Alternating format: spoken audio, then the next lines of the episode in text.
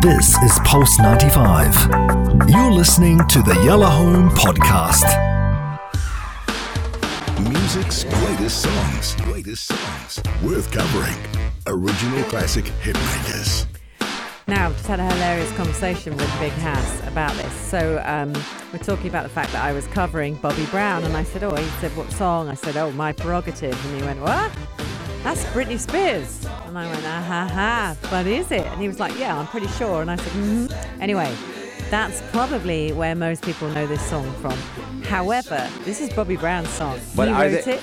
No, sorry, but but I don't think she covered it. It was just the title. That's why No, she did. she covered the whole song. Yeah, I think she did. Yeah, I've just been Really? reading about it. Yeah, yeah, yeah. Because she called her album it and covered the song. Wow. Yeah, she ne- sings it. like the same lyrics and everything. Yeah, yeah, yeah. That's weird. Does it the Britney way. Oh man, that, I'll tell that's you all terrible about now. No, that's terrible. Yeah. No, no, no. so, um, you know, this is an interesting character, Bobby Brown. I'm talking about the man who was the ex-husband of Whitney Houston, and obviously part of lots and lots of tabloid fodder, uh, gossip, press. His his union with Whitney Houston, and they married when she was. Um, 28 and he was 22, uh, very, very young. Um, their relationship was literally um, the, the source of much comedy, press, um, and ridicule. And there were reasons for it. They didn't do themselves any favors, but I'm sure it wasn't helped by the press. So let me tell you the story of this interesting artist. February the 5th, 1969, Bobby Brown was born. His name is Robert Barisford Brown, American singer, songwriter, rapper, and dancer. Would you say he's a rapper, Big Hass? Because you obviously have this thing about that's not rap.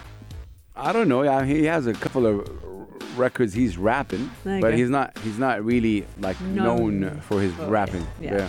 I always like to get your thing on. Hmm. So, um, alongside his frequent collaborator Teddy Riley, also great, um, noted as a pioneer of New Jack Swing. So this is a fusion of hip hop and R&B. He started his career sort of R&B. Um, and do you remember New Edition? Anyone remember New Edition? That's way, way, way back. I'm not familiar with lots of its music, but I, you know, I know that it's there. And that in the inception of New Edition was 1981. Now, he left it in 1985, um, and it was a big hoorah at the time. Nobody wanted Bobby Brown leaving New Edition because it was a big deal. Um, but he started his solo career and had massive commercial critical success. Did did super good. His second album was Don't Be Cruel. I do kind of remember that. That was 1988. And then he had the Billboard Top 100. There are 10 singles in the Billboard Hot 100, including the number one hit that you are listening to now, My Prerogative. Um, and he won a Grammy for every little step. So there was a bit of me going, "Oh, shall I play that one? Because that's worth a listen as well. Maybe we'll play that later on." Um, in 1989, he contributed to the two songs in Ghostbusters in 1992. Um, and he married Whitney um, in 1992 as well. And later they had their daughter, um, Bobbi Kristina Brown.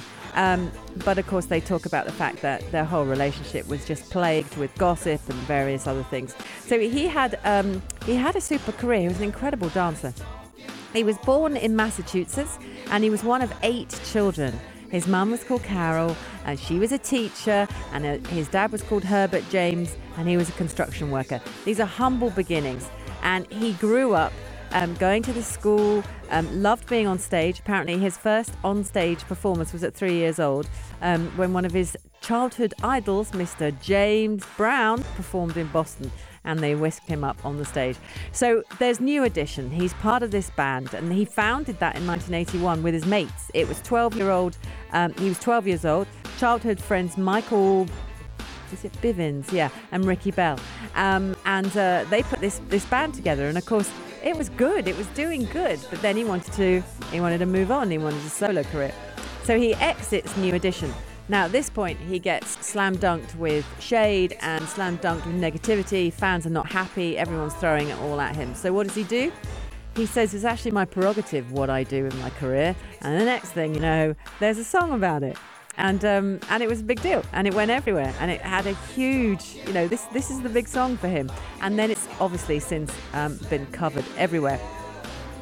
Um, his acting career is out there. He was in, he did the music for Ghostbusters, but he was he also played the mayor's doorman, which is really funny.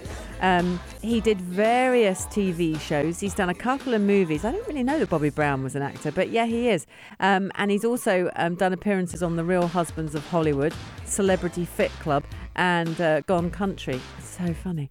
Um, he's done lots of things. Um, that obviously he he sparked. Uh, Whitney divorced him. Um, and I think that was always uh, something that was quite tough. There were apparent reasons for that. We will never know. Um, but um, there was a he's had some awful things happen in his life. In 1995, he was with his fr- friend Steven Sealy. Do you know about this, Hass? Because you know, see, seem to know. And they were targeted by a drive-by shooting. So in the car was um, Bobby Brown, Steven Sealy, Steven Sealy's um, sister, and his sister's boyfriend. The boyfriend caught the bullets and was killed outright. Um, Bobby was absolutely fine. Um, they know who the shooter was. It was a gentleman called John Tibbs, um, and uh, he took a plea and was absolutely fine. Um, Brown's parents then died. Bobby Brown's parents died um, soon after that, and they died really close together. And they say that for Bobby, that was really quite a lot. Um, he was trying to take on all of that. And then the whole story between him and Whitney, because honestly, his life is incredible. Um, 1989, it's the Soul Train Music Awards. In walks Whitney Houston. Bobby Brown is there and he is dazzled by Miss Whitney Houston. Um, they started becoming really good, close friends. Um, and apparently she invited him to her birthday party. From that moment on, they were completely inseparable. And in 1991, he's 22 and she's 27, and he got down on one knee and said, what about it? Should we get married? And they did. And they got married at a Houston estate in 1992, and Bobbi Kristina Brown was born a year later. Throughout their marriage, though, um, lots of different things, lots of rumours about whether they were faithful, lots of rumours about how they were with each other. Were they nice? Were they not? What they were doing. Um, and the personal issues actually overshadowed any career that either of them had. No matter what they did, everything followed them around. Um, Bobby Brown kept going back and doing kind of um, reforms of New Edition. So he kept doing, you know, because he had a few albums that, that bummed and didn't do well. Whereas Whitney, all she needed to do was sing the first few letters of the alphabet and everyone bought it because she was incredible. And I think there was obviously there, that riff that was very hard for Bobby Brown. He was doing new edition comebacks and all that kind of stuff. Um, and then, of course, um, there was the moment when we all lost Whitney Houston. I do feel like that was the world mourning it. I do feel like the, the when the news came through um, it was 2012, February the 11th, and it was announced that we'd lost Whitney Houston. And at that point, him and her were actually divorced. But for him, he couldn't quite recover. He was supposed to be performing at a new edition show um, over the period that it happened. He went on, he did try and give it a go, but ended up just shouting, I love you, Whitney, on the microphone, bursting into tears, was removed from the stage, and the rest of New Edition had to carry on without him. So you know, there's there's also um, legal problems in there. There's lots of hints at mental illness.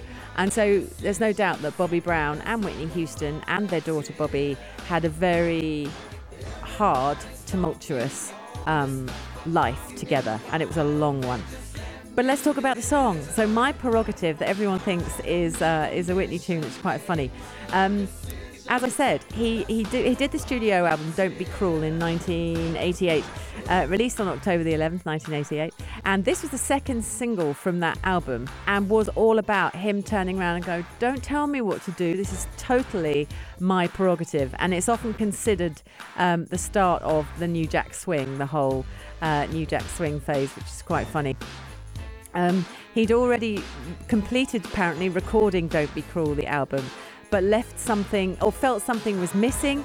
He said, I felt my album was lacking a strong, aggressive song. And I thought, well, where better, excuse me, than New York to come up with it? Travelled to New York, sat with Teddy Riley, who's amazing, um, presented him with an initial beat, and then his attitude and his feeling and this song came out and it does have incredible vibe. I mean, honestly, from start to finish, you're going to go on a journey.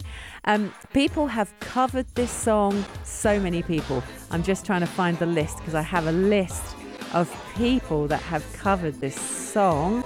Background, wait, wait. Can't find it. In the middle of the list of people um, who have covered this song, you will find Britney Spears, who not only covered the song but called her album My Prerogative and thoroughly enjoyed it. So enjoy the song now. Let's press play. It is, of course, Bobby Brown, ex husband of Whitney Houston, um, from 1988. I give you My Prerogative on the Music Greats on Yellow Home. This is Pulse 95. Tune in live every weekday from 5 p.m.